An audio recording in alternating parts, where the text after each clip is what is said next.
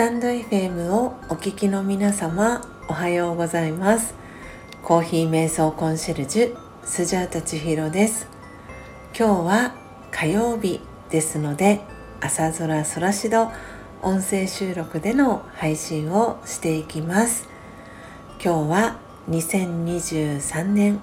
1月24日火曜日です。ということで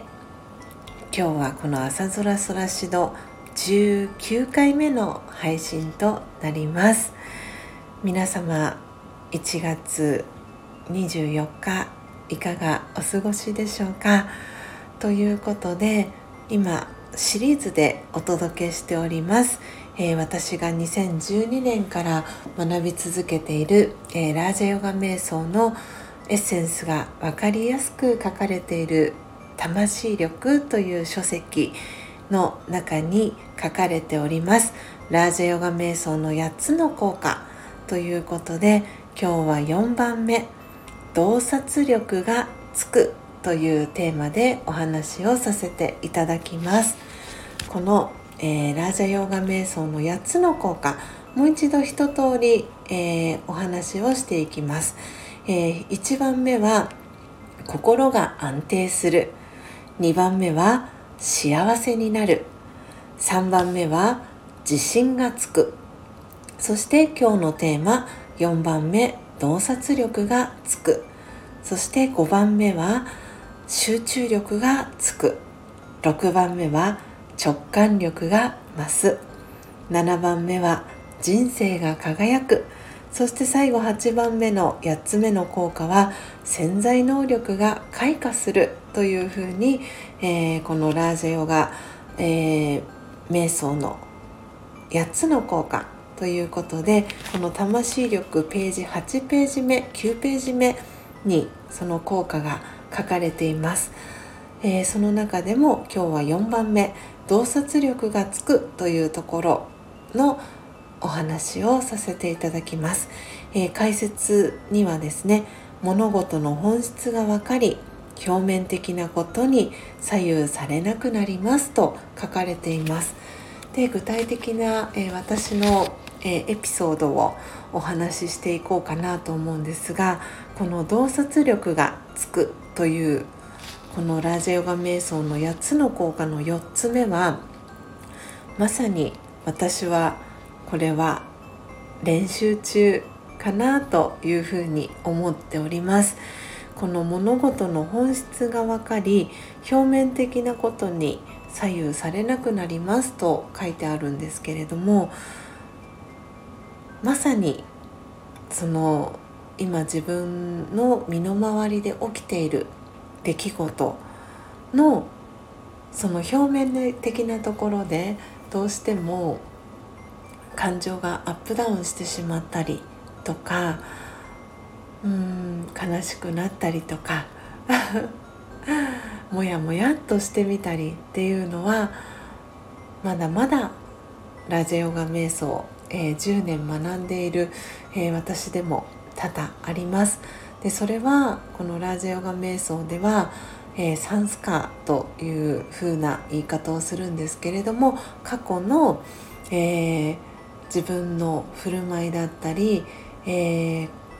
習慣だったりっていうのがラージヨガの瞑想ではその魂に全て、えー、記録として残っているというふうに言われています。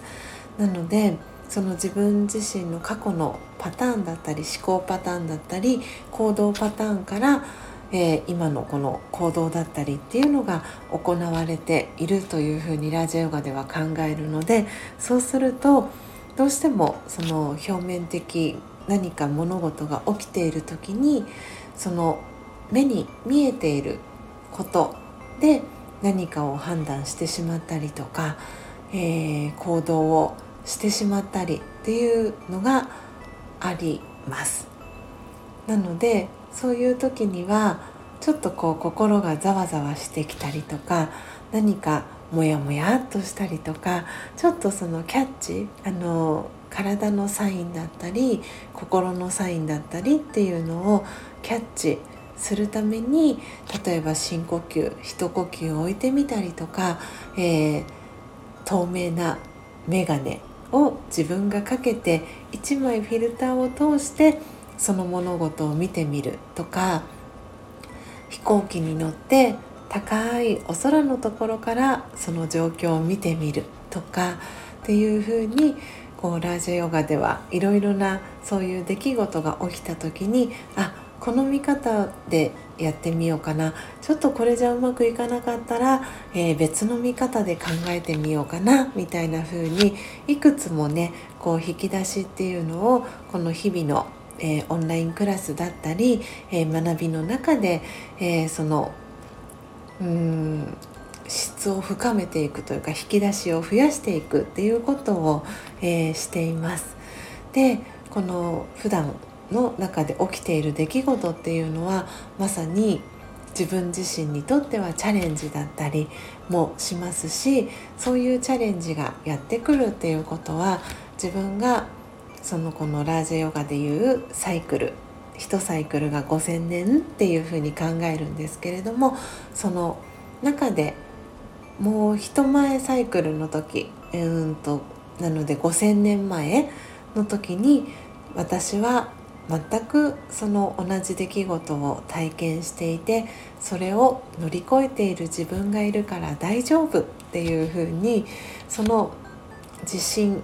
だったり根拠のある自信この間のね、えー、自信がつくっていうところにもつながってきますがその今までは根拠のない自信で生きてきたところからラージェヨガ瞑想の知識を学んだことでそれが私にとっては根拠のある自信に変わったので何か出来事が起きたりとか心があったり、えー、体だったりがちょっとざわざわとかこう感情が揺れそうになった時にはその5,000年前サイクルドラマの知識を使って5,000年前にも私は全く同じことを経験していてそれを乗り越えている私がいるから大丈夫っていうその根拠のある自信でその状況を乗り越えたりっていうこともしています。なのでこの物事の本質が分かりっていうのはまさにその表面に見えていることで判断するのではなくその裏側にあるものっていうのが例えばそれが対人であればその人が言わんとしていることその表面に出ている感情ではない裏側の感情はどういう感情なのかなっていうのを察することができるようになるのもこのラージヨガ瞑想の8つの効果のうちの1つ。洞察力がつくという、えー、ところになってくるのではないかなというふうに思っています。なので本当に今はいろんな方がいて、うん、怒りっぽい方がいたりとかそういう方がいた時そういう方を目の前にした時に、うん、自分自身がその表面的なことに左右されるのではなくその方が言わんとしているメッセージは何なのかなっていうところを汲み取れるようにその感覚を研ぎ澄ましていくっていうその手助けになるのがこのラジオガの瞑想だったりもしていきます。でラジオガの瞑想を学んでいくとその魂にもともとついていたもともと魂は本当に完璧で素晴らしい存在だったんですけれどもラージャヨガで言うとこう5,000年のサイクルの中で体をこう、えー、着ぐるみのように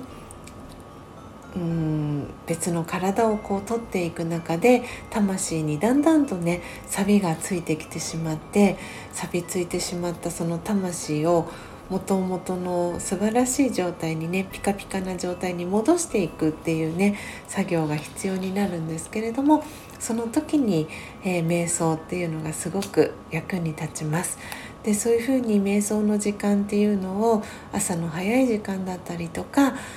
夜のね眠る前だったりとか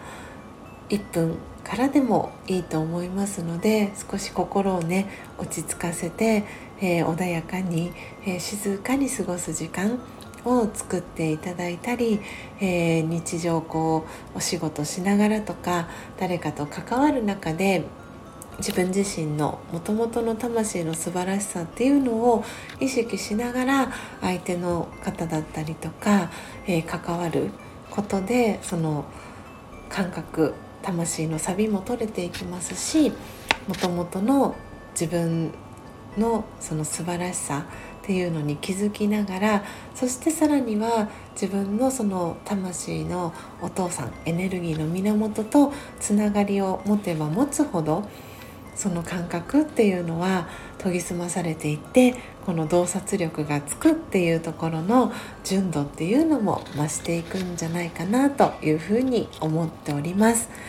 ということで今日は、え、4回目の、えー、テーマでお届けしました。ラジオガ瞑想の8つの効果。4番目の洞察力がつくというテーマでお話をさせていただきました。皆様今日も素敵な一日をお過ごしください。最後までお聴きいただきありがとうございました。コーヒー瞑想コンシェルジュスジャータ千尋でした。さようなら。